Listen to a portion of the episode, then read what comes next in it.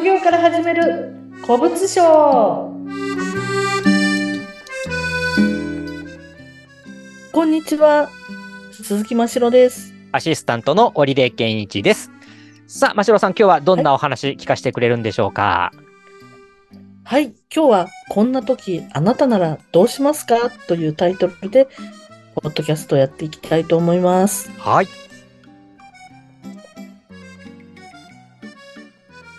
はいではまず買い取りの仕事やっているといろんなものの買い取りを頼まれますうん。なんか前面白いものではシーラカンスのなんか標本かなんかをっえー？て 言われたことなんかもあったりして、そんなものまで？はい。はい。で、まあ時にはね、自分が想像をしていないものも来たりします。うんうん。はい。で、えっと、まあ、この前ちょっと変わってるかなっていうのでは、えっと、あまり知られてない、うんあの、まあ私は全然知らないかなりマニアックなバンドの、うんあの、T シャツとか、ウェアとか、うん。そういったものを段ボールで3箱買い取りしました。えー、でもマニアっていうかね、そのファンだったら絶対欲しいものですよね。そうですね。あの、使用済みのものではなく、新品のものだったんですけれども、うんうんた。だやっぱその、バンドの知名度っていうのが、やっぱちょっと問題になってくるところもあって、うん。で、こういうのってのはやっぱり、こう、こちらとしては、こう、買い取りしても、あの、うちで残ってしまうっていうリスクが結あ構高くなってしまうんですね。あ。はい。はい。まあ、多くの買い取り業者は、例えばそのリスクを回避するために、やっぱり当然ながら、本当に安い金額で買い取りを、あの、なんていうのかな、したりするわけなんですけれども、うんうん。はい。で、まあ、大体25着前後、はいえっと、その中には、段ボールは3箱で25着前後、うん。えー入ってた。まあ、25着から30着の間入ってたっていう感じだったんですけれども、あの、例えば、えーいくらでこう、私が買い取ったかって、ちょっと想像してもらってもいいですか？段ボール3箱で25から30ですから、はい。わあ、でも、どうなんだろうな。うん千、い、うーん、1個2000、ろ6000円ぐらいですか？どうですか？なるほど。あのーこういう業界に入れると思いますよ。お本当ですか？あ、そうですかはいははいい。やったはい素晴らしいと思います。まあ、私ね、今回、はいあの、今回はね、2万円で買い取りをしたんですね。あれ？え、はい。それは、い、あの、相場よりも高い買い取りじゃないんですか？あ、かなり買い高いです。あら、はい。多分ね、その6000円っていう金額はい。が結構妥当な金額で、そうですか。多分ね、うんうん多くの業者は多分5000円から6000円、はい。そのくらいの金額で、あの、買うんじゃないかなって思うんですよね。ええ、ええ、ええ。え、なんで2万円で、真城さん買ったんですか？ええっと、まずね、まあ、この方が知り合いだったっていうところが、まあ、一個なるほどあったので、はい、はい、はい。はい。あの、なので、ちょっとやっぱ、もうお友達価格で、あの、なるほ高どく買ってあげたっていうところがあるので、まあうん実際ね、この金額より低くなってしまうっていう可能性、まだ、ちょっとこれまだあの、まだ全然こう、売ってはいないんですね。ちょっと売るルートをいろいろ考えていて、まだそのまま置いてあるんですけれども。あの、まあ、割ってしまうことは、まあ、大いにありますね。あ、金額を割ってしまうことが。うん。そう、そうです。あの、いくらあの、なんていうの、私たち、こう、ベテランのえ人とか、まあ、私まだこの道3年ぐらいですけれどもう、ん、うん。あの、例えば十何年やってる人っていう人でも、やっぱり話すると、うんもうこの、実はこう、高く買っちゃって、あの、もう実際売れなかったんで赤だったんだよ、なんてことうんは、絶対あるんですね。どんなうんベテランの方でも。なんで、やっぱそれをまあトータルで見て、プラスであれば、まあ私もいいかなとは思ってあいなるので。るほどね。はい。長い目で見てプラスになればっていう。そうですね。あの、ビジネスってそういうこともあったりしますもんね。そうですね。うん。なで、まあ、あの、あと、まあ、勉強、自分の中でも、こう、勉強っていううん。意味もあって、こういうやっぱちょっと、あの、バンドとか、そういうものとかね、そういう。絡みのものっていうのは、今まで買い取ったことが正直言ってなかったのああ、なるで、ほど。うん、なので、えーあの、あれだったんですよね。まあ、その、そういう意味で、あの、ちょうん。っと高めに買って、うん、前、うん。例えば、あの、セドリとかやってる方から、はい。なんかこう、ちょっと変わった洗剤っていうのを大量に買い取った。もう本当に余っちゃって、もうどうにもならないから、もう家の、なんていうの、場所を占めちゃってて。東京だとやっぱりこう、ね、在庫があまりにも多くて何年もいたり、それだけで、なんていうの、あ、こう、家賃も払わない。在庫がええ、ええ。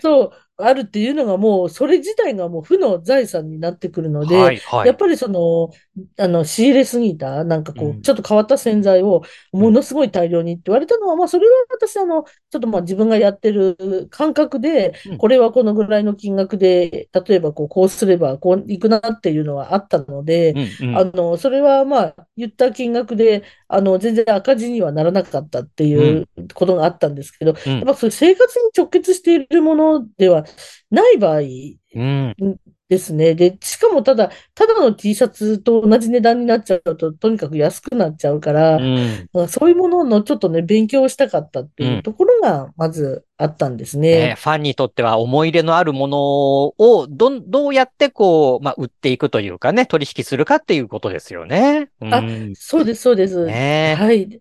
で、まあ、やっぱりあと、以前ね、あの、こちらのポッドキャストでもおうん、話しさせてしまったん、あ、させてもらったんですけど、うん、あの、私たちっていうのは、セドリの人たちとは違っうん。て、買い取り金額っていうのを、まあ、あの、ある程度こちら側が決めるっていはい。う立場にあるんですけれども、うん、ただやっぱ、相場っていうのがないもはい。の、うん、相場がな、ね、データがあればいいんですけど、やっぱうん、相場がないものっていうのは、うん。非常に緊張するものだったりはするんですよね。うん。はい。で、まあ私なんか結構チャレンジャーな、だねってよく言わええ、えれるんですけえ、ええ。ども、はい。まあ挑戦的な、あなんていうの、チャレンジ価格をつけてしまう。あの、あの、でもある意味、その、長くやってないからこそチャレンジできるっていう部分もあるので、それはそうん、れでいいんじゃないかなとは思うんですよね。うん、うん、うん。はい。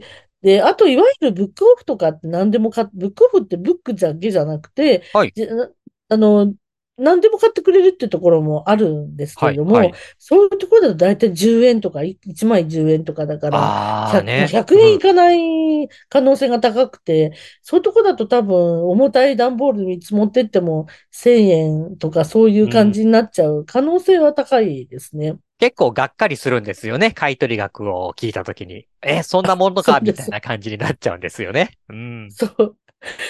そうですね。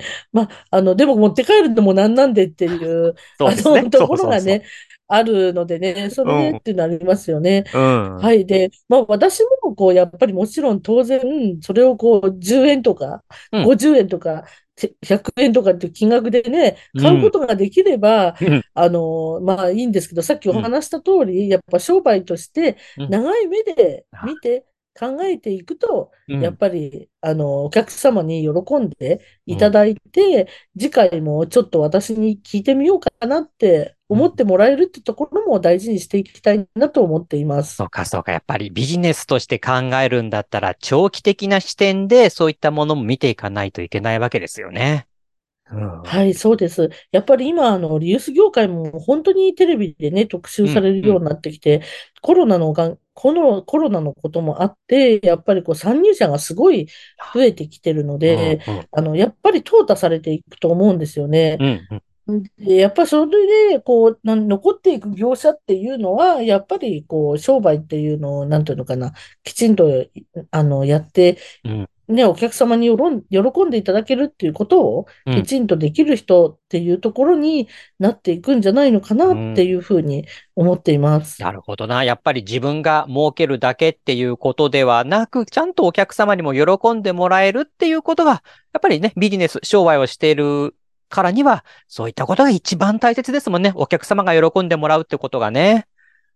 そうです、そうです。なので、この副業ね、副業っていうことで考えたとしても、あの中にはね、あの私、副業から始める古物商なんで、副業でやら、やる方も多いと思うんですうん。けど、たとえ副業でも、やっぱりそういう気持ちっていうのは大事にしていってほしいと思います。ぱりすぐに副業って考えると、儲けたいとかね、お金を稼ぎたいっていうのがどうしても最初に来ちゃうけれども、ちゃんとやっぱり副業、だからビジネスっていうことも考えて、そういうところまでちゃんと気を配ってやるっていうことが、長期的に考えたら儲かっていくお仕事っていうことにもなりそうですからね。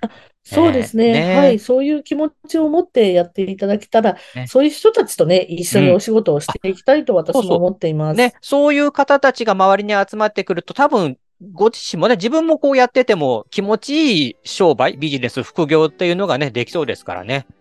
うーん、なはい。るほどな。やっぱり何でもかんでもね、あの、売ったり買ったりすればいいっていうわけじゃなくって、そういうところにもちゃんとこう気を配ってやるっていうことが大切なんですね。はい、そううんです。はい。今日ね、一つ皆さんも何かね、思っていただければと思います。今日はい。はではこの辺で終了にしたいと思います。はい、ありがとうございました。